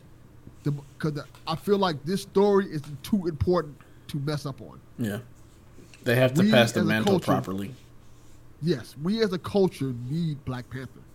Like this movie, the, the first movie was super important to us. The second movie is going to be super important to us, and I feel like having that sort of representation, like Haley, like you always talk about with Bit, how Mhm. much you love Bit, how important Bit is. I, to you. I love Bit. yes, You need I to watch like- Bit. You need to watch Black Panther. Again, it's in my queue. Bits in his like, queue. um, I know it is. feel He like- messaged me about it. Black Panther is important to us like that in terms of it's part of our culture. It, it's one of the few movies that got black culture right, and that's something that we pre like. Dev always talks about how video games doesn't get our hair right, and there's so many things that video games gets wrong about black culture. And when you watch a movie that just gets it, like completely, it means a lot. I know it's weird to say this to certain people, like white people. I don't think they get it completely because most of modern day culture, movies about white people have been going on forever. So it's not new to them for a movie to get their culture right. With us, it's still new to us because the only time when we get movies about us that's right is usually done by us, and sometimes it comes off as a parody. You get what I'm saying? Yeah, oh Yeah. yeah, Madea. Black Panther doesn't feel like that. It's not that. Blade even. Blade, Mhm. as great as Blade is, I love Blade to death. Blade is one of those movies that's not a black movie. Not at all. It just stars a black actor. Yeah. There's a there's a stark difference. I wish, um, I wish with the Black Panther, to leave on this. I'm glad. I I don't even know how to feel about it. I kind of have a feeling like I wish they kind of did like that CJ facing of Chadwick to maybe pass the mantle. Through, um, I saw one idea of keep putting him in that uh, that uh, plane of existence of where his dad is, Mhm. the ancestral plane. Yeah, and maybe, yeah, make him pass pass the torch there, in some way. But then at the same time, I do agree. I don't want it to feel rushed for the the culture or even just fans in general. And uh, I it just well, how I'm going to say it, it sink, sucks that they used a lot of black actors in the first movie for everything because my first thought would be like an actor who would be a pretty good job. I think would be the the actor who plays Michael B. Jordan's dad. So uh, T'Challa's uncle. hmm He would have been a. I think he would have been a Yeah. good like. Uh, like I don't want to call replacement, but you know what I mean. A person at least to pretend to be T'Challa for for this moments in time because he has a really good voice and he's he's got presence. he does yeah he's awesome and this is us so Yep.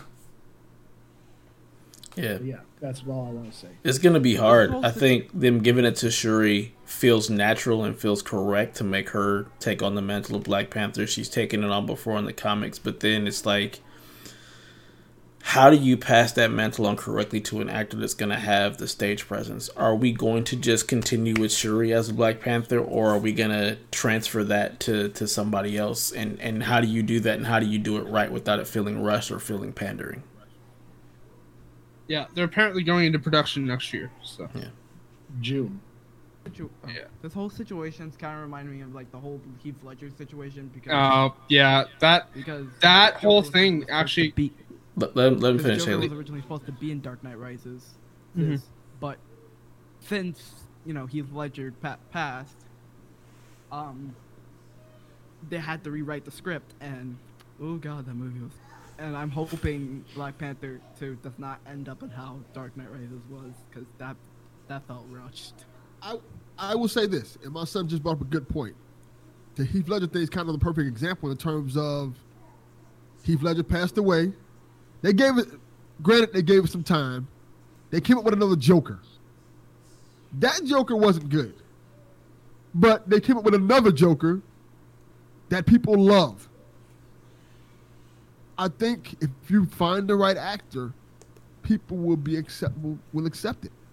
Yeah, uh, Uh, yeah, you already lost on that, my friend. Jared Leto is uh, reprising his role as the Joker Yes, Yeah. He is. in uh, in the Snyder cut of Justice League. We, we've already lost on that hours front. long. And yeah, that movie is like apparently going to be five hours long. There's like a 150 minutes of unseen footage going into the Snyder cut of Justice League. It's yeah, already on top of a two-hour movie. Just So, make it a ju- series. so make it a limited that- series. That's, no, Like- that's what they're doing. They're releasing is. it in like five parts. Four episodes. okay. yeah. cool. Thank God. I won't Um, watch it, but that's cool. I mean, again, HBO Max isn't available here, so I feel bad for you. Uh, uh, but ba- but basically, uh, I hope Jared Leto Joker does not come back after that, cause, oh god, if I, I, my friend mentioned this, and I thought it was funny, so I'm gonna say here, if Tekashi Six Nine was a, a Joker, that would be exactly him. That I mean that that man That is, is already accurate. a Joker and a laughing stock. So that is accurate. I like Jared Leto's Joker. I don't care. Works for me. It's crazy. I take back all the good things I said about you, Delvin Jr. oh, actually, hey, breaking news. Uh, from Insomniac Games, overnight we released an update for Marvel Spider-Man on PS4, bringing those suits and the ability to export your save to Marvel Spider-Man Remastered. We also updated Remastered to allow import of those exported saves with many additional fixes, including the rest mode cla- crash. Getting a PS5. So uh, you can now upload your save from Marvel Spider-Man PS4 to the remastered version. That's great. Perfect. I didn't buy that one. was scared about that. I got just the regular. Uh, you, you, yeah, I know you got the regular. I, I've been waiting for them to fix the rest mode glitch with uh, remastered before I opened it. So Now I can download remaster. I didn't even download it because of that rest mode glitch. Makes sense. Yeah, I would have. I would have held off on that too. All right, let's move into our final story here. So this has been kind of lighting up the internet. Uh, lots of conjecture, lots of thoughts around it. Jim Ryan in an interview um, kind of hinted at something you know going on with PS Now. Um, in an interview to the TASS Russian news agency, he was asked how will Sony respond to Microsoft's Game Pass. Um, his answer was surprising. He said, "There's actually news to come, but just not today. We have PlayStation Now, which is our subscription service, and that is available in a number of markets." There has been so many different thoughts and, and ideas about what the heck this quote means. As Mike said, Jim Ryan seems to just kind of sugarcoat everything and kind of just seems to talk out the side of his mouth a lot. It just seems like, you know, he just says whatever he wants to say to just, you know, pander to the crowd that he's talking to. He's been quoted in PSVG as Jim Lion Ryan many a times because we believe in generations, correct? Um, I don't know what this could mean, if it means anything, or if he's just talking out the side of his mouth just because. Like the news could be something as basic as, yeah, we're just updating PS Now to work better on PS5. It could mean that they're bringing more games to the service. It could mean it's getting added to PS Plus. It could mean any number of things, and it could ultimately mean nothing.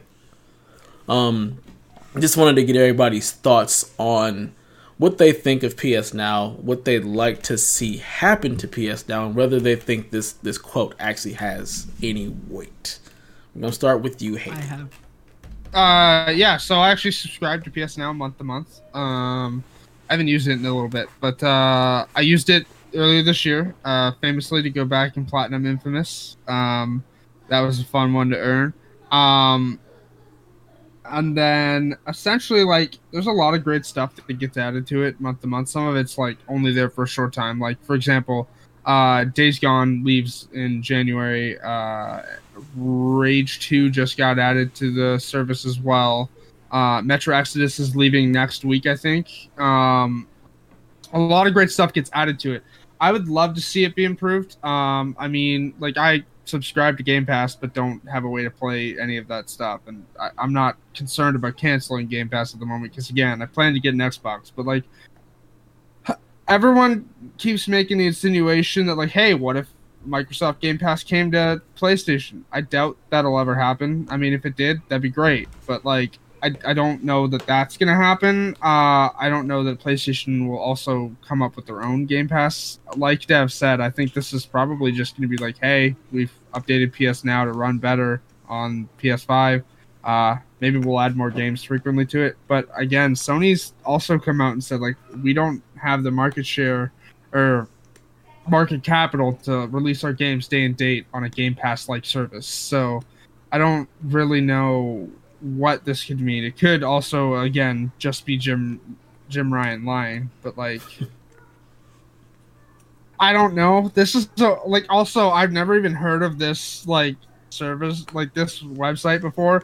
Like I linked it in the chat earlier this week, and I'd seen it because Chris McCracken had linked it in the MTTG Discord, but I've never heard of this agency like this news agency before. It's this is the first time I've heard of it from this interview, but like Jim Ryan, like just saying stuff Yeah. like, "Hey, we don't really have feedback that people aren't aren't happy with the amount of storage space on the PS5.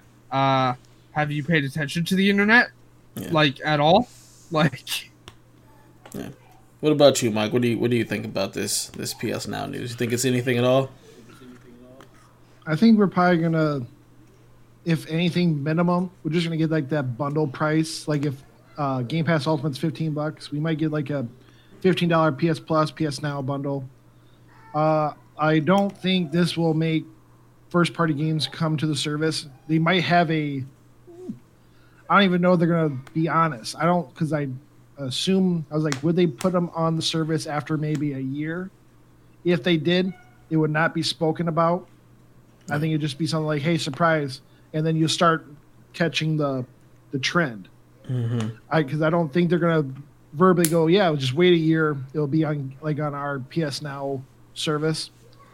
But uh, maybe I I highly doubt it because I think it involves. They probably yeah maybe they strengthen maybe their streaming services towards the PS5. Like yeah, you'll have a better broadband of uh, streaming since I believe the PS5 has like a, a higher cap of how much broadband you can get on your your system compared to like the PS4. So that might be able to at least like make it look like we're you know boosting our servers so that you can stream PS3 games if you're feeling like it. But it would be cool if they do it. But I I'm one of the advocates. I think PS Now is pretty good. I think the idea of bundling it will help PS Now at least be uh, more highlighted because the one thing I like, okay, like um, how you brought up Metro Exodus, at least when it was announced, it gave you the window like, hey, you got to like maybe two to three months of the the game on the service. If you want it, download it, play it, but you only got three months. At least, at least they're kind of transparent on what time they, they come off the service, come on the service. I like, but I think we're just probably going to get a, a bundle price. Yeah. Sounds. I mean that that sounds legit. It wouldn't it wouldn't shock me at all if that's all the news to come was. I don't think it's gonna be anything huge, but we'll see. All right, all right. The the, the Cox family. What do you what do you guys think? I have so much to say about this topic, especially PS Now alone. So let me just start by saying I am so tired of game companies. Like PS Now, now this is a great service. I, I used it before, but I am so tired of game companies not preserving their games. Like I'm really hoping, of course, for compared to his past record, no, it's probably not true. But I'm really hoping he means like we're gonna finally get PS1 games on there because I think it's per. I think it's good good to preserve the old old stuff, and I hate the fact that game companies are doing that. Because if you look at like, let's say, um, um, Echo Nights, uh, I I uh, I was talking about th- this game to a friend since he's he loves the series, um, but uh, if you look at the third game and the because it was from Software's first few games, um, if you look at the third game, it is worth thousands, like not thousands, but it's worth a lot because the game did sold well, and it kind of makes me mad that game companies don't want like to preserve this. Like if From Software released Echo Nights, uh, Echo Nights Two, and Echo Nights Knights Three, I feel like it will actually get do something. It will actually earn something because From Software is a bigger company now. I feel like still worth the old to preserve and like resell the original game because I not only new people who are interested about that game like huh this looks huh this looks interesting will just buy it because it looks look it looks interesting. But people who played the game before like oh they re-released this on the newest console. Let me buy it. And i'm really hoping that ps now does that and they're doing it already but like it's not a good enough job like PS3 games are on there, which is pretty cool. Like a lot, of, the majority of like PS3 like exclusives are on there. Uh, but when it comes to like PS2 and PS, PS2 barely has anything on there. There, like, there's a couple of games, but it barely has anything. And then there's nothing for PS1. It's mostly just PS4, PS3, a couple PS2 games. What's a PS1? And I'm just really hoping like for PS5 we'll start seeing like more older titles getting like being on PlayStation now because that's what I liked about Game Pass when I had an Xbox. It there was like there was so many titles those from older generations that I missed that I get to check out again, and and I thought that was awesome. PS now kind of has that, but it's less like that. It's it has like a PS3 games, which is great, but barely any PS2 games, and then no PS1 games. It's it's it's really just a shame to me. That's all I have. Yeah, they're definitely sitting on a treasure trove of game titles when you look at the PlayStation back catalog from PS1 to PS2, even to PS3.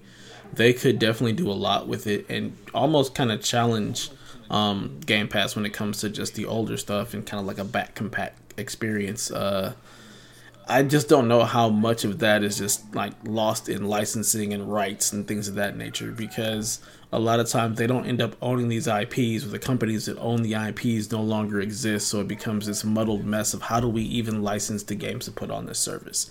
I think that could be a lot of what's going on especially with the PS1 era.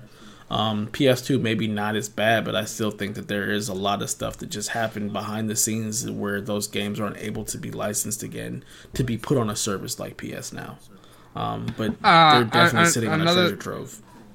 Another thing here too that I think could be an improvement. Hey, how about when you're streaming PS3 games, actually have the DLC accessible as well? Because Fallout 3 is essentially like Fallout 3 is consistently advertised on PS Now as like, hey, here's a role playing game. Uh, that game is broken essentially without the DLC now. At that point, like there were so many patches added with the DLC that the game is essentially broken without them. Um, and you can't access them while playing PS Now because it's streaming the game, so you don't get access to the DLC. Uh, same goes for New Vegas as well. You can't access the DLC for that game uh, while playing it through PS Now, which is unfortunate because for someone who loves New Vegas and Fallout 3, I'd love to go back and replay those, but I, I won't because I can't access the DLC, so the games are fundamentally broken and missing weapons that are, you know, easier to handle and stuff. Like one of my favorite weapons. You can't you can't use it while playing the uh the fallout 3 version in uh in ps now. You can't use the tesla cannon because you don't get it because it's dlc from broken steel. Any any thoughts on this at all, Delvin? I think uh, PS Now is a great service. I like it a lot, but it's weird. I think when people say competitive Game Pass, I look at it like this: Well, PS Now kind of is a competitive Game Pass. They just don't market it. They have similar. Only difference between PS Now and Game Pass is the fact that Game Pass brings current games to, to the system, as opposed to PS Now brings some current games but mostly older the system. The problem with PS now that I have is the fact that they have great games, but then they have a lot of fluff on there. Stuff that's weird, like cricket and stuff like that. I'm like, huh, do we really need this on there? We, we could just put some more better games. I think if they were to take more time to update it, make it more marketable, people would buy it. Like PS Now is incredibly cheap for what you're getting. It's cheaper than Game Pass. It's sixty dollars a year for PS Now, and you get all those games. That's a gr- a great deal. But they don't never talk about it, and it also it's always on sale. Like I think if I'm correct, it's on sale now for like forty four dollars, hmm. and they, they just don't promote it. They just don't talk about it. They just don't bring it up, and I feel like that's some, one of the things they're kind of missing on. Like they can make it a thing, they just choose not to make it a thing, and that's the biggest problem with PS Now, to me, honestly. Yeah, they definitely could use some marketing push, just a little bit more visibility. Um, hopefully, that'll bring that. I mean, there's a whole tab for it on the PS5, like natively. Um, so hopefully, they do something to at least bring more visibility to PS now. Um, whether that be bundling it in with PS Plus and creating some kind of ultimate service or whatnot, or just you know improving the service and letting us know what improvements they've made to whether games are able to be downloaded, whether they're able to be streamed a little bit better. But just they they, I think they're sitting on a, a treasure trove that could compete with Game Pass in a way.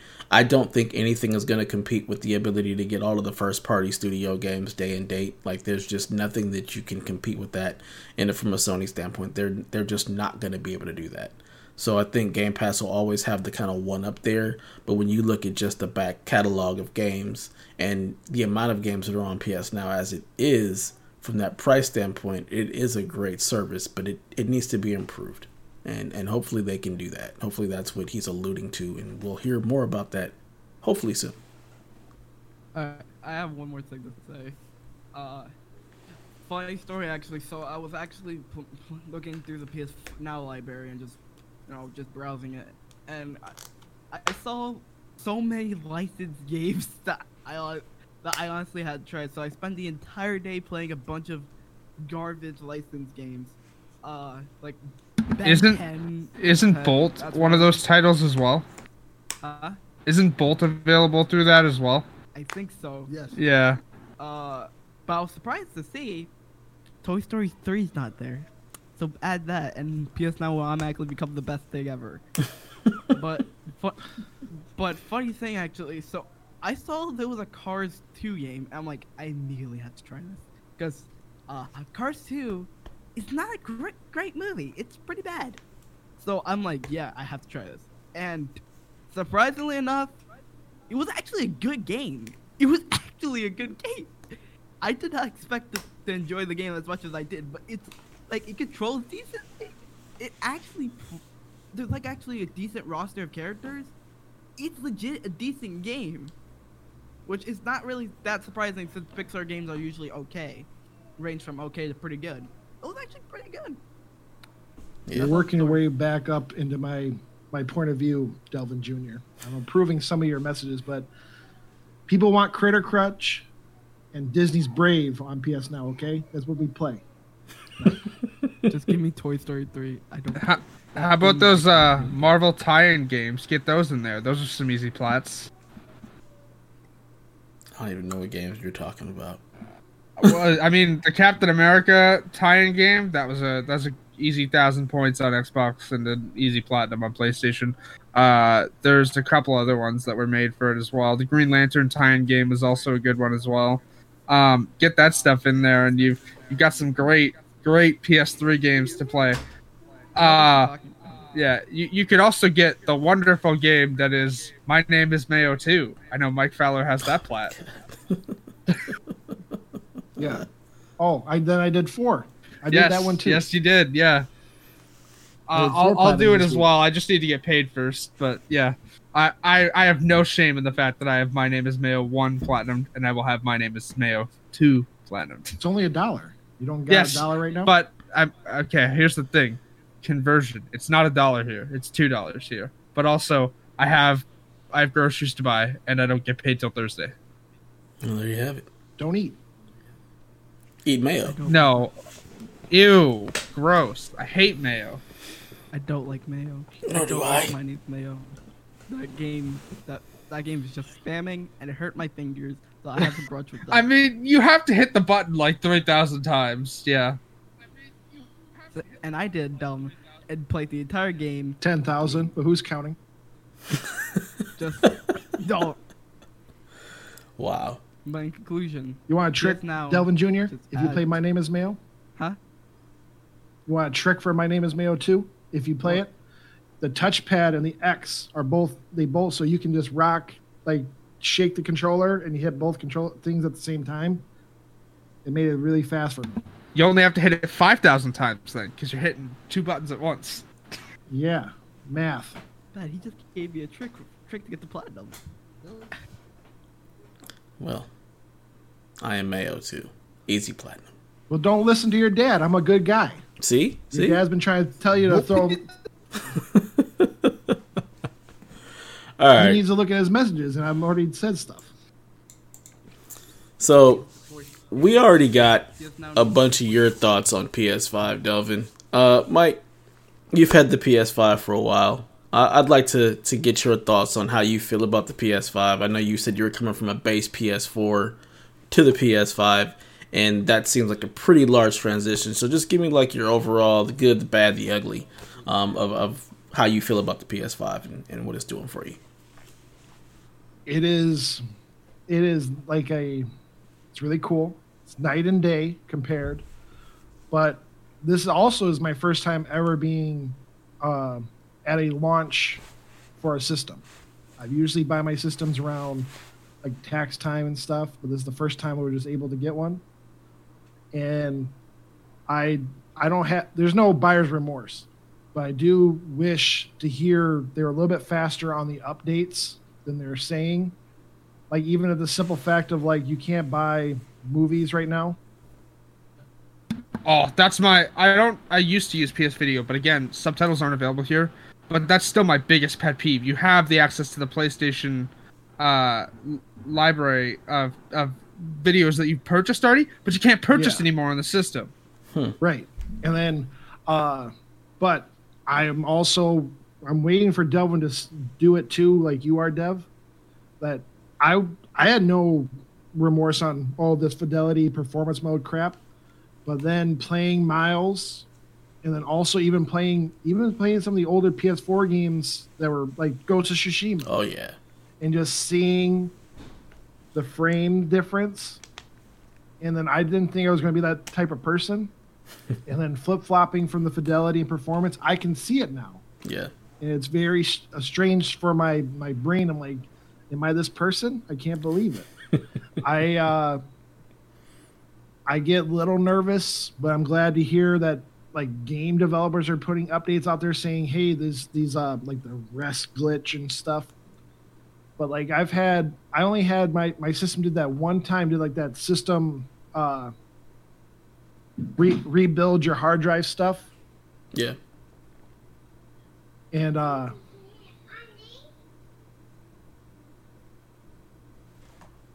I uh I had I had that repair issue once, and it was a full-on system crash while playing Miles Morales. I just activated a traversal mission, um, or not traversal mission, but like a traversal challenge, uh, because some of the way you unlock skills in Miles are related to challenges, like they're specifically tied to that specific challenge. I just activated a traversal challenge one, uh, and tried to retry it because you need to get spectacular in one of them, uh, and that's the easiest one to do it with. Um, but essentially, trying to restart that challenge, not from the card system, just trying to restart it in game, full on system shut down, like off, full on, had to hit the power button, and it had to Right. repair memory. But then that's the only time I've experienced that issue at all. Knock on My- wood. my biggest question is is um I'd like to see both both uh, companies. I love to see how this launch would have been be, with no COVID. Yeah. And like, you know, Cymax celebrated that they they developed a game during COVID with all this stuff. And I do see, you know, you do see bugs. And this is probably the first time I've seen this much bugs in a probably in a Sony game period recently of a recent game. You know, these like the bugs that are being shown for uh, Spider-Man are almost not like to throw them under the bus, but like like you hear like those Ubisoft glitches, like with Assassin's Creed with no face for Unity and all that stuff. It's like it's like goes into that territory. Not not saying bad on either, but you know what I mean. This is the first time in a while, and you know, can we just throw it under the bus for COVID, or is it is it just the you know just how it is? I, but I do not have any buyer's remorse. I like to just more say, I'm loving it. I am like, I was a you know, I listened to people, but having the dual sense in my hand and doing Astro's Playroom and feeling the the difference. Like you could literally feel the difference of a metal slide mm-hmm. into a pool, and there's this little section in the sand that has sand and like planks of wood, and there you can literally feel a difference in the sand crunch, the wood plank into sand, you know, vice versa, and then that that cool spring level leads you into a snow level, and the crunch of the sand is not as deep and thick as the snow one. And that's it's mesmerizing to see stuff and I'm really happy to also see that third third parties are using the the triggers right now at launch. I hope it continues. Yeah, uh, the trigger Yeah. use in Right, Borderlands is I think it's a game changer. These Yeah, it's definitely, you know, ah man, that controller. It- it's one of those things that you really can't even explain. It's one of those things you really have to put it in your hands and you have to like feel it and see the difference to really understand what people are saying. Like I was I was really thinking like it was just gonna be, you know, some some vibration. Cool, we we have vibration. It'll vibrate stronger or better, but it's really cool to see what they've done with that tech. And then, like I said, it's one of those things you really have to experience to truly understand how game changing it can be. Um, like Kaylee was saying, like Borderlands has really done a lot with it, so it's cool to see third parties getting on board. And I hope that that continues to where the DualSense doesn't just become a fad, and that they start to actually take advantage and, and push that tech to the next level. Um, as far as immersion I, goes uh, in games. I know that uh, Call of Duty uses it as well. Uh, I know that for the next gen version of Destiny, which launches the same day as Cyberpunk. Uh, speaking of Cyberpunk, uh, y'all better start muting keywords because Deb posted this in the Discord last night. But uh, retail copies are in the wild, so spoilers aplenty. Uh, if you want to stay spoiler free on Cyberpunk, y'all need to start muting your keywords on Twitter and YouTube. Um, but uh, I know that Call of Duty tunes each weapon specifically for them. I know that Destiny said they'll be taking advantage of the triggers as well. Now, Assassin's Creed doesn't really take use of the adaptive triggers, but man, the haptic feedback when you dive into water or a hay or a hay bale feels great. Um, Watch Dogs uses it as well, the triggers, but Watch Dogs is super annoying with it. Uh, again, I'm I'm done with Watch Dogs for now. I might may jump back into it later when I can have more space in the system, but um essentially uh Watch Dogs locks the triggers every time you fire and then you have to push super hard as which for using a weapon that's supposed to be automatic not fun uh but still cool that they're using it Okay. what I'm gonna say first up about Cyberpunk's release date. I, I know that's unrelated, but it's gonna come out about 2077. That it's, it's on the name, so it's gonna happen. But secondly, uh, I think this is gonna get forgotten about. This, uh, the same thing happened with the PS4, with with like the motion controls and like the touchpad. It's gonna either get forgot be forgotten about or just used for more smaller things. Like, I think the haptic feedback and the adaptable triggers will be used. But as for the rest of the features for the thing, it's probably gonna get forgotten about. So at least that's what I think. Well, motion controls suck, so I'm glad they forgot hmm. those. Those can get left in the dark. But this adaptive feedback stuff is great. I need to see I more. of it. like motion controls. you stay in the back seat, Delvin Jr. Throwing out, saying all these features are going to go away. Yeah, sit in the back. Stop it. You have to have be- you have to believe. Anything you'd like to add to your PS5 experience, Delvin, before we get out of here? No, I think I'm good. I think everything Mike said is accurate. I think it's a, a good start of a system. I think, like I said before, the biggest difference between both of the systems is Game Pass, which is good, but if you played the games, old games are old. And PlayStation actually has exclusives. Like, it matters when you have a game like Miles Morales to play, even though it's on PS4, it looks diff- a completely different game on PS5. It matters when you have games like that, uh, Demon Souls to play, or even Godfall for that matter. Godfall is dope. matters in terms of your experience with the games and wanting to have that next gen experience. Even Astrobot, those things matter to me. Like, it's cool to play Gears Five Gears Five look prettier and awesome and stuff like that, but at the same time, I want a different experience, and I feel like playing Demon Souls and the way it looks now and stuff feels like a different experience. Playing Miles feels like a different experience because it's a new game. Wait, hold on a sec. Delvin is playing Demon Souls. I called Yeah. out. I barely touched it, but I, I want to play it. I have it. He did buy it. I'm shocked you bought that one. Yeah, I, Actually, no, I'm not. You buy everything. yeah, I bought Demon Souls. I got um, what did I get? I got Mortal Kombat Ultimate Get Call of Duty. surprisingly. and Call of Duty Cold War. Hmm. Super- Hey, fun fact about Call of Duty Cold War: you can play as a non-binary person, and Ronald Reagan will respect your pronouns, which is absolutely hilarious considering everything that happened with the AIDS crisis. Wow. So, That is definitely taking a stretch. yeah.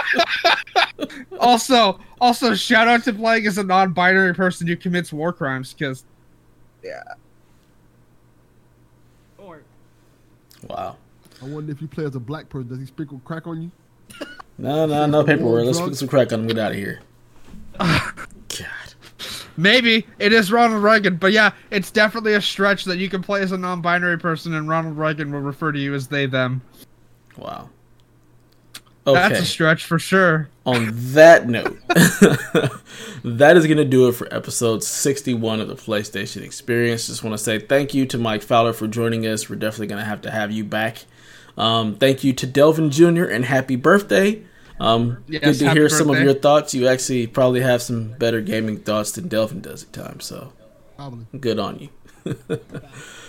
um, if you enjoyed yourself here, please feel free to follow us over on the Twitters at PlayStation XP. Stop by our blog at PSVG Blog or the Discord at PSVG Blog slash Discord and join us in our shenanigans there. It's on and popping. We'll see Delvin Jr. in there a heck of a lot more than we'll see his father because he just doesn't hang out. 'Cause he true. sucks. anyway, we also have a Patreon. So over at patreon.com slash PSVG, for just $3 a month, you will get access to a slew of additional content, such as our DLC episodes, stuff like Strong Style, where you get to hear all about the wrestling. You've, we've got board, board with everything, books with geeks, just all kind of amazing content there for just an additional $3. You also get some stuff extra and early. Um, so yeah, check us out there if you like us. Um, we also want to give a shout out to our producers Edwin Callow, Barry Cathcart, the Bone Star Bone, Chris McElfish, Kyle Heyman, Paul Calico, Michael Masick, Zach Bradshaw, Nick Harbor, Rob Emanuel, Rude Days 93, Ben Moxham, and Grouchy Surge. Thank you all for joining us in the journey that is PSVG. With that in mind, go ahead and plug all your stuff, Mike Fowler. Let us know where we can find you, where we can find your content. All right, on Twitter at Mike Fowler ninety three. Uh, I also do twitch.tv slash cousin Cecil. And it'd be really cool if anybody wants to go give a listen to the Cousin Cecil show, my little one man podcast. And obviously, just right here for Cousin Cecil is uh, C U Z N C I S E A L. But yeah, and uh, more just say thank you guys for letting me get on here. It was really cool. Absolutely, we enjoyed having. Like I said, we're definitely gonna have to have you come back. And yeah, check out his podcast. It is it is a, a good podcast. It's fun to listen to his wonderful ramblings. It's a one man show. One man shows can be tough, but he pulls it off. So so definitely check him out. Give him a sub. Give him a listen. Um, and let him know what you think. It's worth listening to just to hear Mike pronounce things because he cannot pronounce anything correctly. Hey, it is amazing. again, my best friend calls me out every time I say the word bagel. Mike pronounces everything else completely wrong. Names, dates, companies, it doesn't matter. If, if you're saying something, Mike's gonna pronounce it wrong, and it's awesome. You're supposed to be on the ride. You're already on the ride with me. We already know what we were t- talking about, even though I messed it up. But also, just real quick, since you put me in like that, I do want to put a little teaser. Uh, I got a game of the year uh, episode coming probably closer to Christmas. It's going to have Delvin and Chalfie on it. Oh, oh and then boy. one that I, yeah, and I'm also I I put it on the I sent it in the in in thing, but if Delvin Jr. wants to get on, he can. But I know it's going to be probably cursing. I don't know. He can. He's more than welcome to hear a kid like Yep. say what his game of the year, and he can. You can show him the little list I had. But uh, and another little teaser. If that one goes smooth, I am going to also. I have. Um, I'm going to interview my uh, uh, a person in the game industry. He's a software engineer, and I can't tell you because of NDAs where he works, but I'm going to see if it's okay. And then on that show, I'm going to probably tease where he works. But he's Kojima. his co- huh? Kojima. Yeah. No. So, so on the West I wanna, Coast, I want to hear you pronounce his name. Hideo Kojima. there you go. Gonna make a three day long podcast. That's what he's gonna do. Yeah, just more. There's That's I'm a gonna talk Kojima 'cause move if I've ever heard one. Uh, Yes. This is his first year in the gaming industry, so he had to deal with COVID, Mm. and it's gonna be pretty. It's gonna be pretty loose because I ain't gonna lie, it's my cousin. He got into the game industry this year. I'm proud of him, Nice. but but yeah, he works. Great. He he works for a a game industry that, fuck it. He works for uh, he works for a company that makes PlayStation games. Maybe Don't some that are Give too much more information yet. well, maybe someone that involves a lot of theft of automobiles. okay. so- okay. You know, Okay. but yeah, There's your tease. Check out the Cousin Cecil show. Get some developer inside. Be real nice. All right, where can the people find you, Haley? Plug away. Uh, you can find me over on on Twitter at Shepard Zarel. Uh, you can find me uh, on your gaming platform of choice at Haley Zarel. Uh, side note, uh, please let me know who you are, because uh, I only realized this week that a photo that was sent to me a couple days ago was from Delvin Jr. because their name was not Delvin Jr. Uh, Del- Del- Del- Delvin Delvin Jr. drew me a, a very nice picture of The Last of Us because it's my favorite game. But I didn't know who it was from because their name was not like anywhere to do with it. It was just a group that was sent to me. But I loved it and it was great. And Delvin's been talking to me, uh, Delvin Jr.'s been talking to me about Assassin's Creed and wondering if he should pick up Valhalla. And I say yes. Um, but you can also find me on twitch.tv slash Haley Zarel, uh, where I'm probably going to stream some Valhalla. It won't be like a start from the beginning or anything like that. It'll just be me like screwing around in the countryside of England. Um, possibly I might stream some Spider-Man remastered as well. Uh, I don't know. We'll figure it out. Uh, you can also follow me on Tumblr if you're interested in seeing me ramble about the terrible finale of Supernatural, because that was the thing that happened this week. Uh, way to ruin. That's three shows now. They've all done like, hey, we're gonna pull a Game of Thrones. That's garbage. It's absolutely stupid. Way to throw 15 years of character development out the window. I've seen one episode of Super- Supernatural and stopped watching because I got bored. I've Um, watched every single one of them, and they threw 15 years of character development out the window. Jesus. That sucks. Um, but uh, I hope I hope that uh, some strong black men will hold and not watch Scott Pilgrim versus the World since Haley hasn't watched Black Panther yet. I, I've seen Scott Pilgrim versus the World. It's I a want fantastic some strong movie. black man. What kind of sites are you going on? Look at strong black men. I want them to not. I want them to resist watching Scott Pilgrim because it's about Canada, like how Haley is doing for the culture of Black Panther and all you guys. You know. To all you strong black men out there, Hey, just just noting up Mike after this after this episode, Mike Fowler is gonna be found dead in a ditch. Just so we're clear. well, Whoa. he's gonna be found. He's gonna be finding dates with strong black men. Delvin, plug your crap. so we can get out of here. I'm tired. You got something to plug, boy? yeah, I do. Go. Uh, Discord. Yes, tell them where your Discord is. They can tell, find you on Discord. I have a server. Uh, that's all. I'm, that, that's probably the most I'm probably gonna plug. But I have a ser- I have a server. It has a work in progress name, where it's just there the chat, chat, play games and stuff like that. It's it's rather small, but I think it's worth plugging in anyways. Uh, it's called the Bloomith. It's not. It's the name's not final. It, it's a terrible name, but it's not final. We'll plug that in our PSVG Discord for for all your links. I'll plug it in the show notes as well Just on YouTube. them your name on the Discord so they can find you. Uh, um, my my name is in on Discord. I do not remember my number because I Red. my, my Discord code, code is red. Ren. Um, I was originally red, but personal stuff happened, and I changed it to Ren. Ren because Ren is the name of of um the Persona Five protagonist. So I'm like, yeah, I like, yeah, I like that. And, da- and dad thought and dad thought it was a character from RWBY, which I'm just No, gonna say I don't no. like RWBY. No, no, no. I Billy the Third. I, I mentioned that it could be from RWBY because it was the only character I knew of that also had the name Ren. I've Wait. not played Persona or any of that stuff, but like, I- yeah, that's the only thing I've known a character named Ren from is RWBY. That's don't why I like brought it up. Yeah. Only Ren I know is Ren and Stimpy. There it is. There you go. Plug your Um, stuff, be on Delvin. Twitter at Delvin underscore Cox. Oh. Check out Delvin Cox. Oh, know what? Check out the Devil Cox experience this week where Mike's on our guest sister podcast. What is it called, Mike? It is called uh, Garbage Opinions Podcast. I'm gonna watch that. I love watch. I love hearing, hearing trash opinions. Yeah, he loves garbage. But there's a debate on there where we have a debate about Marvel versus DC. And I am the moderator. Mike's on one team. There's some other people on the other team. And they debate which one's better. And as a whole, not just the movies, but as a whole, Marvel comics or DC comics, and you'll be surprised. And they let the we let the fans decide who won.